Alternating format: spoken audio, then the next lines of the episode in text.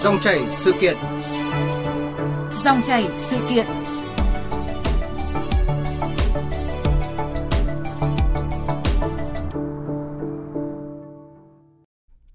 Thưa quý vị, thưa các bạn, từ ngày 1 tháng 1 tới, thành phố Hồ Chí Minh sẽ chính thức thu phí sử dụng lòng đường về hè. Trong khi đó thì Hà Nội cũng đang xem xét thu phí lòng đường về hè ngay trong tháng 1 tới ở một số tuyến phố. Bên cạnh những ý kiến đồng tình thì cũng có không ít người đặt câu hỏi là phải chăng chính quyền không giành được về hè cho người đi bộ nên phải tìm cách thu phí. Và việc thu phí này liệu có giải quyết được tận gốc vấn nạn tham nhũng về hè hay không? Và phải làm gì để giải quyết tận gốc vấn đề nhức nhối này, sớm lập lại trật tự đô thị? Cùng bàn luận về câu chuyện này, ngay sau đây chúng tôi có cuộc trao đổi với tiến sĩ Đào Ngọc Nghiêm, Phó Chủ tịch Hội Quy hoạch Phát triển Đô thị Việt Nam và nhà báo Phạm Trung Tuyến, Phó Giám đốc kênh Giao thông Quốc gia Đài Tiếng Nói Việt Nam. Quý vị và các bạn có thể đặt câu hỏi cho hai vị khách mời qua số điện thoại 0243 934 1040. Xin nhắc lại số điện thoại 0243 934 1040. Và bây giờ xin mời biên tập viên Hải quân bắt đầu cuộc trò chuyện. Trước tiên xin cảm ơn tiến sĩ Đào Ngọc Nghiêm và nhà báo Phạm Trung Tuyến đã tham gia chương trình ờ, cùng với chúng tôi. À, như vậy là chỉ còn ờ, 6 ngày nữa thì thành phố Hồ Chí Minh sẽ chính thức thu phí sử dụng lòng đường và vỉa hè với mục tiêu là để giúp cho công tác quản lý trật tự đô thị quy củ, nền nếp hơn, đồng thời có được một cái nguồn thu để mà duy tu cũng như là bảo trì hạ tầng. Và cũng trong tháng 1 tới thì Hà Nội dự kiến cũng sẽ thí điểm cho thuê về hè ở một số tuyến phố có đủ điều kiện. Và thông tin này thì ngay lập tức đã nhận được sự quan tâm của dư luận với à, nhiều ý kiến trái chiều. Những cái hộ kinh doanh vỉa hè người ta đều là bán hàng xong rồi để một cái dãy đằng trước khoảng hơn một mét để vừa một dãy xe máy nữa. Nếu mà họ nói rằng là họ thuê cái khu vực này rồi thì họ có quyền để xe thì như vậy thì lấy chỗ đâu cho người đi bộ? Có những cái đường bề ngang nó khoảng 4 mét 5 mét thôi. Mà bây giờ chúng ta cho thuê một cái chiếc xe du lịch nó đậu là nó chiếm hết bao nhiêu đường? Rồi hai bên mỗi một bên đậu một chiếc thì vậy còn đường đâu để mà đi? Nhà nước nên thu phí các quán vỉa hè nhưng một phần nào đó thôi. Tại vì vỉa hè là dành cho người đi bộ. Nếu mà dùng để kinh doanh hết thì nó người đi bộ không có chỗ để đi. Thực ra đó là điều tốt thôi tại vì ờ, không thể nào là cấm hoàn toàn người dân sử dụng vỉa hè lòng đường để buôn bán. Thay vì cấm thì chúng ta nên có những cái định hướng khi người dân sử dụng thì có những cái đó và nó nó một phần nó tăng được phí của nhà nước. Thứ hai nữa là người dân có thể là sử dụng một cách nó hợp pháp hợp lý trên những cái cái đoạn đường những cái vỉa hè đó. Cuộc sống của mình, mình đi kiếm cơm mà. Nói chung là không có công an việc làm mình ngồi vỉa hè. Vỉa hè là nhìn thấy công an đều phải chạy hết. Không người ta phạt thôi. Chạy thoát thì là thoát hôm nào không thoát là vẫn bị phạt là bình thường. Bị phạt suốt nói chung là đồng ý chứ. Đồng ý tốt quá chứ có gì đâu. Vì sao mình đỡ phải chạy? Chung là nhà nước thu tiền lệ phí ít là ok rồi. Yên tâm mình làm ăn. Vâng, có thể thấy là cùng với những tiếng nói ủng hộ việc à, thu phí lòng đường về hè thì cũng còn không ít những băn khoăn và lo lắng. À, còn quan điểm của tiến sĩ à, Đào Ngọc Nghiêm ạ? Trước hết tôi nghĩ rằng là cái việc đặt ra vấn đề quản lý về hè, phát huy cái giá trị của cái không gian này là một vấn đề cần thiết và chúng ta đã đặt ra từ rất là lâu. Thế nhưng mà chúng ta cũng nên quan tâm đến một vấn đề nữa là vỉa hè của Hà Nội có đặc điểm khác xa với vỉa hè của các cái đô thị khác kể cả các đô thị ở nước ngoài cũng như của thành phố Hồ Chí Minh. Bởi vì vỉa hè của Hà Nội được hình thành cùng với những tuyến phố trải dài suốt cả cái quá trình phát triển. Từ những cái tuyến phố mà đã hình thành từ khi mà mới bắt đầu Thăng Long cho đến những cái tuyến phố mới và đặc biệt là giai đoạn của người Pháp ở Hà Nội thì họ đã hình thành một cái hệ thống giao thông, có cả đường giao thông vỉa hè và có những cái khác nữa sau đó đến của chúng ta thì như vậy là từ năm năm tư đến nay chúng ta đã có 7 lần lập cái quy hoạch. Trong đó đều có đặt vấn đề quy hoạch giao thông. Và trong đó không phải chỉ có lòng đường, mà còn đặt vấn đề khai thác không gian của vỉa hè. Vậy thì với cái đặc trưng của vỉa hè, của các cái tuyến đường phố của Hà Nội, nó là tổ hợp rất nhiều mô hình của các giai đoạn phát triển và một vấn đề nữa, chúng ta cần phải thống nhất với nhau rằng là vỉa hè, đây là một cái không gian công cộng, không gian chuyển tiếp giữa lòng đường với lại các kiến trúc hai bên. Và vỉa hè nó còn là cái không gian khu vực hiện nay có chức năng để sử dụng cho hạ tầng kỹ thuật ví dụ như cấp nước, thoát nước, thông tin điện thoại, vân vân. Và một cái quan trọng nhất của vỉa hè của Hà Nội hiện nay chúng ta cũng đã nhận thấy đó là vỉa hè còn là một cái khu vực tạo lập nên cái không gian xanh cho thành phố Hà Nội. Mà riêng đối với thành phố Hà Nội thì không gian xanh gắn liền với cái kính đặc trưng và nó mang một cái bản sắc riêng cho Hà Nội. Thế vì vậy cho nên tôi nghĩ rằng là phải nhận diện đúng cái không gian vỉa hè như thế nào. Thì chúng ta mới có thể kiểm tra, thống kê và khảo sát toàn bộ hệ thống vỉa hè cũng như đường giao thông của Hà Nội chúng ta phải có cái sự phân loại phân loại ra trên cơ sở thực hiện chức năng giao thông, chức năng hạ tầng kỹ thuật và đặc biệt là cái chức năng sử dụng các công trình kiến trúc của hai bên đường. Bởi vì trên các cái tuyến phố của Hà Nội ở đây có những công trình nó là nhà ở đơn thuần, nhưng có những công trình nó là nhà ở kết hợp với kinh doanh nhỏ và vừa. Và đặc biệt là nhà ở gắn các công trình công cộng và các cái cơ quan. Và trong các cơ quan thì có cơ quan của trung ương, cơ quan thành phố, cơ quan của các địa phương nữa trên cơ sở nhận diện nó ra như thế thì chúng ta mới có thể đề cập đến vấn đề khai thác vỉa hè cho nó có hiệu quả hơn được nữa và từ đấy giờ thì cái chính sách cho thuê vỉa hè phải áp dụng cho nó phù hợp với chức năng của cái vỉa hè và đặc thù của tuyến phố chứ không thể đặt ra vấn đề tràn lan chung chung cho cái quy định của thành phố cả. Dạ vâng, chúng tôi cũng muốn được nghe suy nghĩ của nhà báo à, Phạm Trung Tuyến ạ. Thực ra thì tôi không ngạc nhiên khi có nhiều cái ý kiến trái chiều nhau xung quanh câu chuyện này. Bởi vì nếu như xét về nguyên tắc của cái công năng vỉa hè thì như tiến sĩ Đồng Nghiêm cũng đã nói, à, công năng vỉa hè à, chúng ta thấy rất rõ ràng. Hầu hết vỉa hè ở chúng ta được xây dựng không có công năng để sử dụng làm dịch vụ và là công năng là cái điểm chuyển tiếp giữa hạ tầng giao thông với uh, khu vực uh, uh, dân cư xây dựng dân dụng à, nó cũng là cái đường đi bộ uh, cho người dân à, và uh, cả công năng về hạ tầng kỹ thuật nữa. Chúng ta không hề thấy có cái công năng về làm dịch vụ à, à, trên cái vỉa hè đó. À, vì thế cho nên là um, khi khi cho thuê à, như một hình thức để à, để cho các hộ kinh doanh làm dịch vụ à, hoặc là buôn bán thì tôi nghĩ rằng là nó đã trái với công năng của vỉa hè. À, và à, tuy nhiên trên thực tế thì à, chúng ta cũng thấy rằng đấy là cái vỉa hè về mặt lý thuyết còn về hè về mặt thực tế thì chúng ta thấy rằng rất nhiều năm nay chúng ta đã để cho cái việc à, mưu sinh trên vỉa hè nó trở thành một thứ à, tập quán. À, có nhiều người thậm chí còn gọi nó là văn hóa.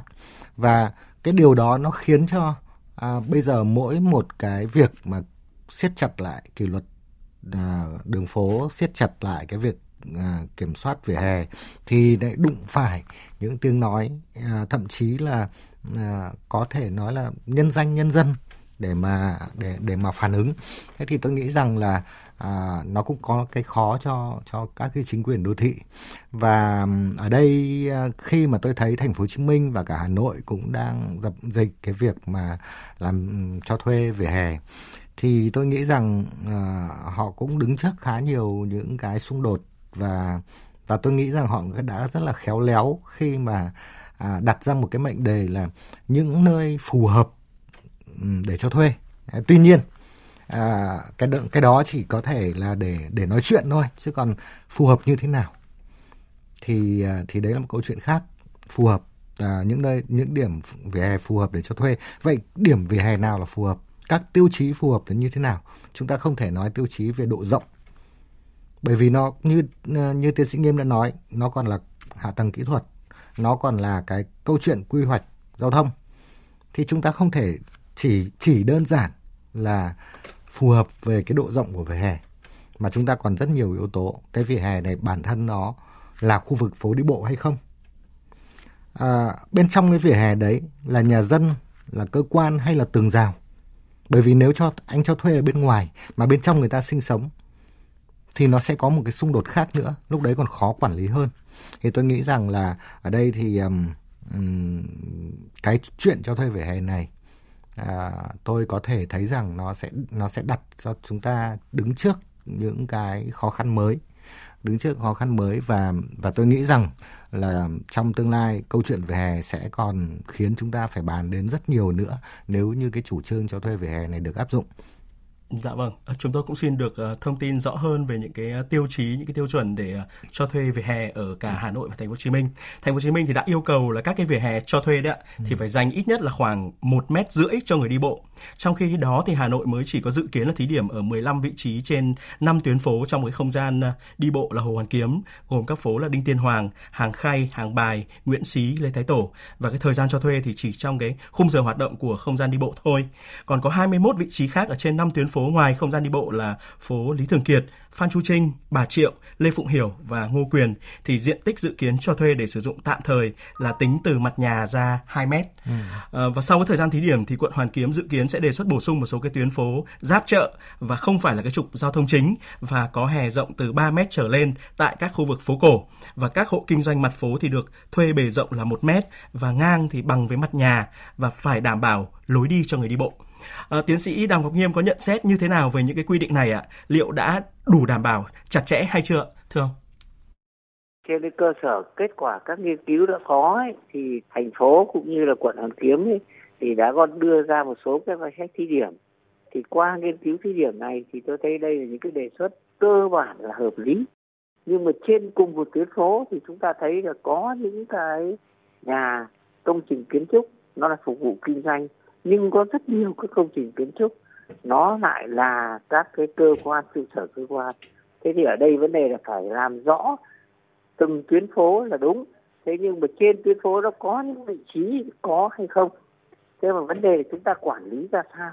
Cái này phải xem xét điều kiện về an ninh quốc phòng nữa. Thế thì tôi nghĩ rằng là nên có thí điểm. Và hiện nay là thành phố cũng như là riêng quận kiếm có đề xuất những cái thí điểm. Thì cho rằng là phải nên có cái thí điểm qua đó, lấy ý kiến nhân dân chúng ta mới có thể tổ chức rộng rãi được. Dạ vâng, à, nếu như mà thành phố Hồ Chí Minh đã tiến hành kẻ vạch vỉa hè và cũng quy định rất là rõ là vỉa hè cho thuê đấy thì phải dành tối thiểu là một mét rưỡi cho người đi bộ thì thành phố Hà Nội chỉ có một cái yêu cầu khá chung chung là đảm bảo lối đi cho người đi bộ thôi. Nhà báo Phạm Trung Tiến có e ngại là đây sẽ trở thành một cái kẽ hở để các cái hộ kinh doanh đã bỏ tiền ra thuê vỉa hè thì sẽ không ngại lấn chiếm nhiều hơn và đẩy lối đi của người đi bộ xuống lòng đường như là một cái hiện trạng rất phổ biến hiện nay. À, tôi thì không, không ngại điều đó đâu nhưng mà như tôi đã nói trước đấy à, các cái tiêu chí ở đây chúng ta thấy rằng thuần túy là cái độ rộng của vỉa hè. Ờ, thực ra vỉa hè nó có rất nhiều vấn đề nó không phải chỉ ở cái độ rộng. À, và cái việc mà chúng ta có sẵn sàng đi bộ với một bên là mặt các cơ quan có bảo vệ hoặc là nhà dân mở cửa ra và một bên là các cái cửa hàng xuất hiện. Tức là bây giờ chúng ta đang chỉ phải chịu những cái cửa hàng mặt phố nhưng sau này chúng ta sẽ phải còn chịu những cửa hàng mặt phố đi giữa các cửa hàng mặt phố và những cửa hàng được nhà nước cho thuê nữa. Thì thì cái điều đó cái cái sự khốn khổ người đi bộ ở hai thành phố này nó còn lớn hơn gấp nhiều lần. Và ở đây tôi muốn nghĩ này này nếu như chúng ta à, vẫn mong muốn à, có được nguồn thu và cảm giác rằng thành phố người ta vẫn có thể mưu sinh ở vỉa hè thì tại sao chúng ta không tiếp cận một cách khác? Đó là thay vì tìm cách cho thuê vỉa hè. Chúng ta hãy quy hoạch lại. Những cái chỗ cho thuê đấy nó không còn là vỉa hè nữa. Chúng ta đặt cho nó một cái tên khác đi. Khu vực dịch vụ. Đường phố. Còn vỉa hè vẫn là vỉa hè và vỉa hè vẫn phục vụ cái công năng của nó. Nếu như chúng ta muốn thực sự cho thuê, chúng ta hãy đặt cho nó một cái tên khác. Thay vì một cái vỉa hè rộng 6 mét, thì chúng ta có cái vỉa hè rộng 2 mét và 4 mét là khu vực dịch vụ đường phố. Chúng ta quy hoạch như thế đi tại sao chúng ta lại phải nghĩ cách cho thuê vỉa hè? Thế thì tôi nghĩ rằng ở đây này thực ra ấy, nó là câu chuyện lựa chọn thôi. Tất cả mọi thứ trong cuộc sống của chúng ta đều là câu chuyện của lựa chọn. Chúng ta chọn một cái thành phố mà giao thông công cộng và người đi bộ được khuyến khích. Hay chúng ta chọn một thành phố mà luôn luôn tấp nập buôn bán vỉa hè? Đấy là việc chúng ta chọn thôi. Chúng ta chọn gì? Thì chúng ta sẽ có một thành phố như thế. Còn ở đây thì nếu như chúng ta cứ đứng ở giữa các lựa chọn, loay hoay giữa các lựa chọn thì chúng ta sẽ có một thành phố rất lem nhem. Và những cái chính sách nó sẽ cứ suốt ngày đuổi theo nhau. Dạ vâng, có lẽ chính là bởi loay hoay giữa các lựa chọn như là nhà báo Phạm Trung Tuyến vừa mới nói đấy thì cũng đã có không ít người đặt một cái câu hỏi là phải chăng cũng bởi chính quyền có phần bất lực đã không giành được vỉa hè cho người đi bộ cho nên mới phải tìm cách thu phí. À, tiến sĩ đặng Ngọc Nghiêm có lý giải như thế nào về à, thắc mắc này ạ? Tôi cho phải có một nguyên tắc thống nhất chẳng như là cho thuê nhưng mà chúng ta vẫn phải đảm bảo dành cái tuyến cho người đi bộ đi được cho nên chúng ta phân loại ra bởi vì ở Hà Nội có những vỉa hè dưới 3 mét có những vỉa hè từ 3 đến 5 mét nhưng có những vỉa hè trên 5 mét. Vậy thì chúng ta phải thí điểm ở một số khu vực cây cờ nhưng mà trên cơ sở trước hết ấy, trung tâm ấy vẫn là phải đảm bảo cho cái người đi bộ được. Thế bên cạnh cái việc mà tổ chức mà cho thuê vỉa hè để kinh doanh thì chúng ta phải kết hợp với cái chuyện tổ chức giao thông như thế nào. Bởi nếu không thì chính phương tiện giao thông nó sẽ ăn theo cái kinh doanh vỉa hè và nó sẽ lại tạo thêm áp lực cho ngành giao thông thì đây là vấn đề cũng nên quan tâm. Dạ vâng, thực tế tại Hà Nội thì đã cho thấy là sau à, 9 tháng chúng ta ra quân lập lại trật tự về hè lòng đường thì cũng đã có những chuyển biến tích cực trong những ngày đầu ạ. Thế nhưng mà đến nay thì à, không chỉ về hè ở nhiều nơi bị lấn chiếm trở lại làm nơi kinh doanh mà ngay cả lòng đường ở nhiều nơi cũng bị biến thành những cái chỗ à, trông giữ phương tiện trái phép. Và tất cả thì đều diễn ra một cách khá là ngang nhiên như là dẫn chứng mà phóng viên Huy Nam đề cập ngay sau đây tại khu đô thị Đồng Tàu, phường Thịnh Liệt, quận Hoàng Mai, bất chấp kế hoạch gia quân lập lại trật tự văn minh đô thị, tình trạng xe dù, bến cóc vẫn ngang nhiên, náo loạn. Tại khu đô thị Đồng Tàu, hiện có khoảng 10 văn phòng của các nhà xe ngoại tỉnh hoạt động đón trả khách suốt ngày đêm, trong đó có cả loại xe 45 chỗ. Bức xúc trước thực trạng này, cư dân khu đô thị đã nhiều lần phản ánh lên chính quyền địa phương, lực lượng chức năng nhưng vẫn không có gì chuyển biến tại quận Hai Bà Trưng là khu vực phố Trần Đại Nghĩa, ngã ba Phố Vọng, Nguyễn An Ninh, đường Giải Phóng. Ông Nguyễn Mạnh Hùng, Phó Chủ tịch Ủy ban nhân dân quận Hai Bà Trưng cho biết: Chúng tôi cũng biết được rằng đây là những cái xe mà hợp đồng có cả xe cá nhân đi khám chữa bệnh ở trong bệnh viện Bạch Mai rồi các cái bệnh viện ở xung quanh cái khu vực đó thiếu chỗ đỗ xe ở trong bệnh viện và ra đỗ trên cái lòng đường. Điều này thì cũng một phần cản trở giao thông. Ở đây thì đã có cắm biển cấm đỗ xe Đấy, nhưng mà các cái phương tiện bật đèn à, cảnh báo rồi lái xe thì vẫn ngồi trong xe Đấy, thì cũng khó xử lý. Mười năm qua, Hà Nội đã nhiều lần thực hiện chiến dịch lập lại trật tự văn minh đô thị, lấy lại vỉa hè cho người đi bộ, nhưng sau một thời gian, hầu hết các con đường, ngõ phố thủ đô trở về như chưa hề có cuộc gia quân. Vâng, tiến sĩ Đào Ngọc Nghiêm có suy ngẫm như thế nào về cái thực trạng à, đánh chống bỏ dùi, bắt cóc bỏ đĩa và như chưa hề có cuộc gia quân này tại à, Hà Nội ạ? ở đây thì chúng ta phải nói rằng là, là người đã chứng kiến cái việc khai thác vỉa hè của Hà Nội trong rất là nhiều các đợt. Chúng ta tổ chức ra những sự kiện lớn sau đó không có cái giám sát. Thế thì lần này chúng ta phải tăng cường giám sát và có một cái biện pháp quản lý cho nó thích hợp ra. Thế nhưng mà qua đây chúng ta phải rút ra được cái bài học là đôi khi chúng ta chưa nhận diện được đầy đủ tính chất của cái vỉa hè của thủ đô Hà Nội như thế nào. Nó rất đa dạng không như chỉ quy mô mà nó còn chức năng và nó còn gắn kết với người dân như thế nào. Thì tôi cho là đây cũng là một cái lần nữa để chúng ta thí điểm.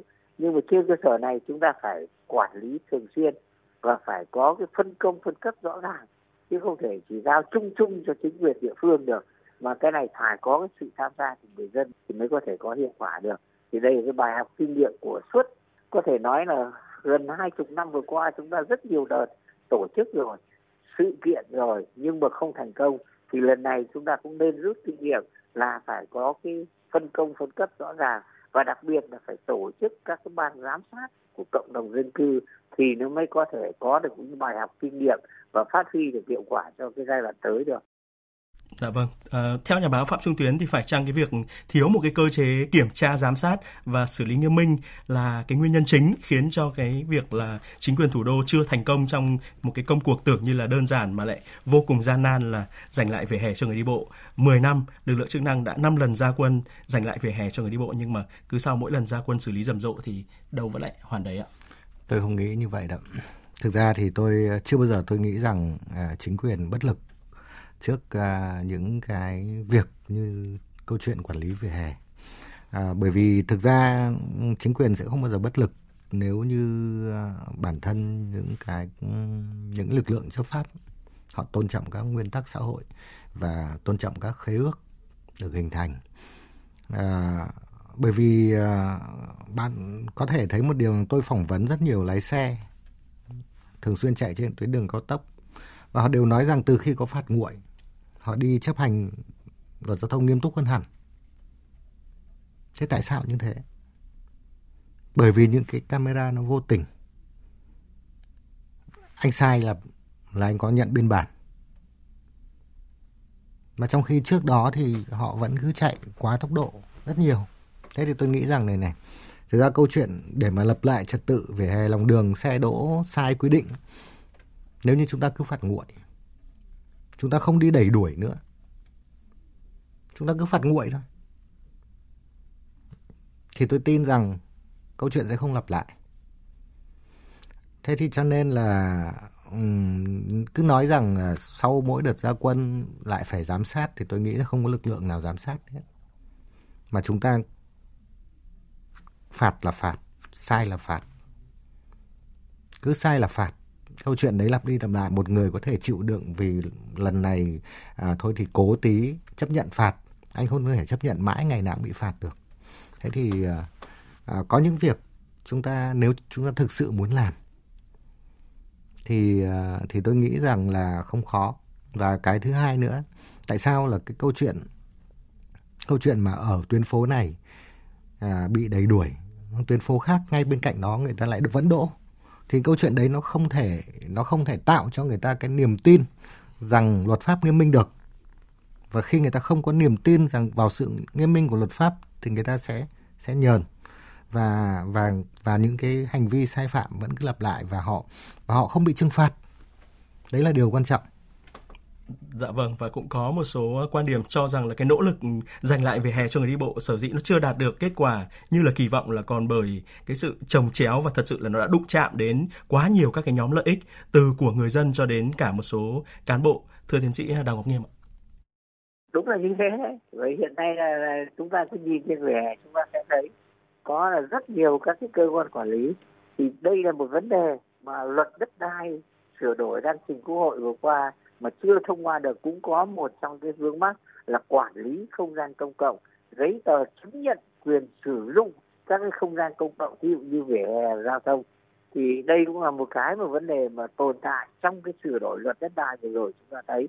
Thế thì hy vọng rằng là à, qua cái nghiên cứu của hà nội và nhất là khi mà xong cái luật đất đai được quốc hội thông qua thì chúng ta sẽ có cái hành lang pháp lý nó vững chắc hơn và từ đó thì chúng ta sẽ tăng cường giám sát thì mới có thể thành công rực rỡ được. Dạ vâng, nhà báo Phạm Trung Tiến có cho rằng là cái bài toán mà hài hòa lợi ích giữa các bên đấy sẽ phần nào được giải quyết với cái quyết định là cho thuê về hè lòng đường tại à, thành phố Hồ Chí Minh và dự kiến sắp tới là tại Hà Nội ạ. Tôi hơi bi quan về điều này, tôi cho rằng là nếu mà chúng ta có thể cho thuê một tuyến phố thì những tuyến phố khác dù không cho thuê thì người ta vẫn ra người ta bán hàng thôi. Và à, thực tế thì à, tôi nghĩ rằng là um, tất cả vẫn là câu trở lại câu chuyện là chúng ta phải lựa chọn. Chúng ta lựa chọn dùng vỉa hè làm gì? Nếu chúng ta sử dụng dùng vỉa hè để là nơi để chúng ta có thể cho thuê thì chúng ta hãy thay đổi cái tên nó đi đặt nó tên là khu vực dịch vụ đường phố. Thay vì sử dụng nó là cái tên vỉa hè thì lúc đấy thì nó chúng ta chính danh cho thuê. À, và và như vậy khu vực nào là vỉa hè thì chúng ta vẫn có thể làm nghiêm. Còn khu vực dịch vụ đường phố thì cho bán hàng thì tôi nghĩ rằng nên minh bạch như thế và và và và nên rõ ràng song phẳng cái sự lựa chọn của mình. Dạ vâng, và cũng có thính giả thì cũng rất là thẳng thắn cho rằng là trong lúc đã quá mệt mỏi chờ đợi ờ, chính quyền giành lại vỉa hè cho người đi bộ thì cái quyết định cho thuê vỉa hè và lòng đường đấy ít ra nó cũng đem lại một cái khoản ờ, ngân sách đáng kể uh, thay vào chảy vào túi một số cá nhân thì uh, sẽ đóng góp vào ngân sách và thành phố Hồ Chí Minh cụ thể là có ước tính là sẽ thu về được khoảng 1.500 tỷ đồng một năm từ việc cho thuê vỉa hè và lòng đường. Um, đây liệu đã là một cái sự quy đổi ờ, xứng đáng hay chưa hay cũng chỉ là một cái giải pháp tình thế kiểu như là có còn hơn không thưa tiến sĩ Đào Ngọc Nghiêm ạ? Đấy là một trong những cái mà giải pháp, một trong cái nhiệm vụ mà họ có thực hiện. Thế nhưng để thực hiện được hay không phải đồng loạt các vấn đề. Nhất là đối với Hà Nội tôi xin nói lại thế này Hà Nội khai thác kinh doanh vỉa hè, văn hóa ẩm thực vỉa hè là cái bản sắc riêng của Hà Nội. Tôi nói ngay như cái quy hoạch năm 1995 khi lập quy hoạch khu phố cổ thì bạn bè của nước ngoài và chính các chuyên gia trong nước chúng ta đã đặt ra vấn đề cho kinh doanh vỉa hè để giữ gìn bản sắc của khu phố cổ Hà Nội. Thế nhưng mà thực chất ra chúng ta vẫn không phân công phân cấp quản lý được và đặc biệt là mối quan hệ giữa cái giao thông mối quan hệ giữa không gian công cộng với không gian riêng tư của từng công trình kiến trúc thì hiện nay vẫn đang rất là phức tạp. Thế cho tôi cho rằng là thế này, đối với Hà Nội bên cạnh những việc khai thác vỉa hè thì chúng ta cũng nên chọn một số các cái tuyến phố trung tâm tôi nói thì nhiều phố sách của Hà Nội là một cái điển hình là thành công rồi thế thì nên chọn những cái tuyến phố mà có nhiều khả năng để chúng ta tập trung nhau lại thì để vừa là khai thác được cả lòng đường vỉa hè nhưng mà vừa giữ được cái văn hóa bản sắc, tức là kinh tế vỉa hè của Hà Nội đi ở đây là cái rất đặc trưng của Hà Nội, nhất là cái ẩm thực ấy, thì nhiều bạn bè đã quan tâm đến vấn đề này. Thì đây là vấn đề rất là là cần có tầm nhìn rộng hơn. Thì tôi hy vọng rằng là lần thí điểm này chỉ là thí điểm một cái nhiệm vụ giải pháp, sau đó chúng ta nên tổng kết lấy ý kiến của dân và từ đó chúng ta mới có giải pháp cái khung cho toàn bộ thành phố Hà Nội và sau đó giao nhiệm vụ phân cấp cho từng cái địa phương cụ thể có thể tới tận cấp phường rồi thì chúng ta mới có thể đạt được cái yêu cầu vừa đảm bảo các cái không gian kiến trúc cảnh quan chung vừa đảm bảo cuộc sống cho người dân mà vừa giữ được cái nét văn hóa truyền thống thì đây là nhiệm vụ rất phức tạp. Dạ vâng, chúng tôi cũng rất muốn nghe ý kiến của nhà báo à, Phạm Trung Tiến ạ. Tôi thì theo xu hướng là mọi thứ nên à, đi về cơ à, cái căn bản của nó, cái tính chất căn bản, cái nguyên tắc căn bản của nó và càng bớt phức tạp càng tốt. Chúng ta càng đặt ra quá nhiều mục đích thì chúng ta sẽ càng rối rắm. Và um, trên thực tế thì um, cái mấy nghìn tỷ tiền thu được từ dịch vụ hè à, nó không lớn mà cho dù lớn đi chăng nữa à, chúng ta à, chính quyền đô thị có định kinh doanh hay không nếu chúng ta đặt vấn đề oh, kiếm được bằng ý tiền là một thành tích thì tôi trở lại vấn đề là chúng ta thành lập chính quyền đô thị để kinh doanh hay không? Mục đích có phải để kinh doanh hay không? Thế thì chúng ta thấy rằng nếu mà nếu mà chúng ta cứ cứ để các đơn vị chọn những cái mục đích không phải cái mục đích ban đầu của mình ngày càng xa mục đích ban đầu của mình thì sẽ rất mệt mỏi. Sau này, sau sau này giống như cái vỉa hè, ban đầu là để phục vụ giao thông. Thì sau này thành cái phục vụ cái việc mưu sinh. Thì chúng ta mới mới gặp rắc rối như này.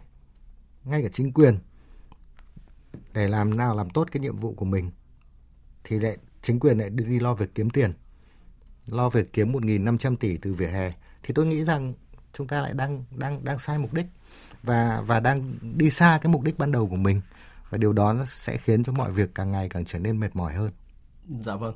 Ờ, còn uh, tiến sĩ Đào Ngọc Nghiêm mà ông có cái đề xuất hay là kiến nghị gì để cái việc cho thuê về hè lòng đường nó được tiến hành một cách công khai minh bạch và hiệu quả nhất và chính quyền cơ quan chức năng đấy sẽ không quá mải mê với cái nguồn thu mới này mà uh, bỏ người đi bộ ở lại phía sau.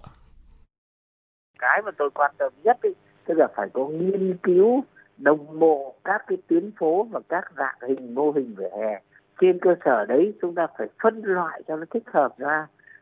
Sau đó rồi mà cái việc phân loại, cái nghiên cứu để nhận diện được giá trị mới là cái quan trọng.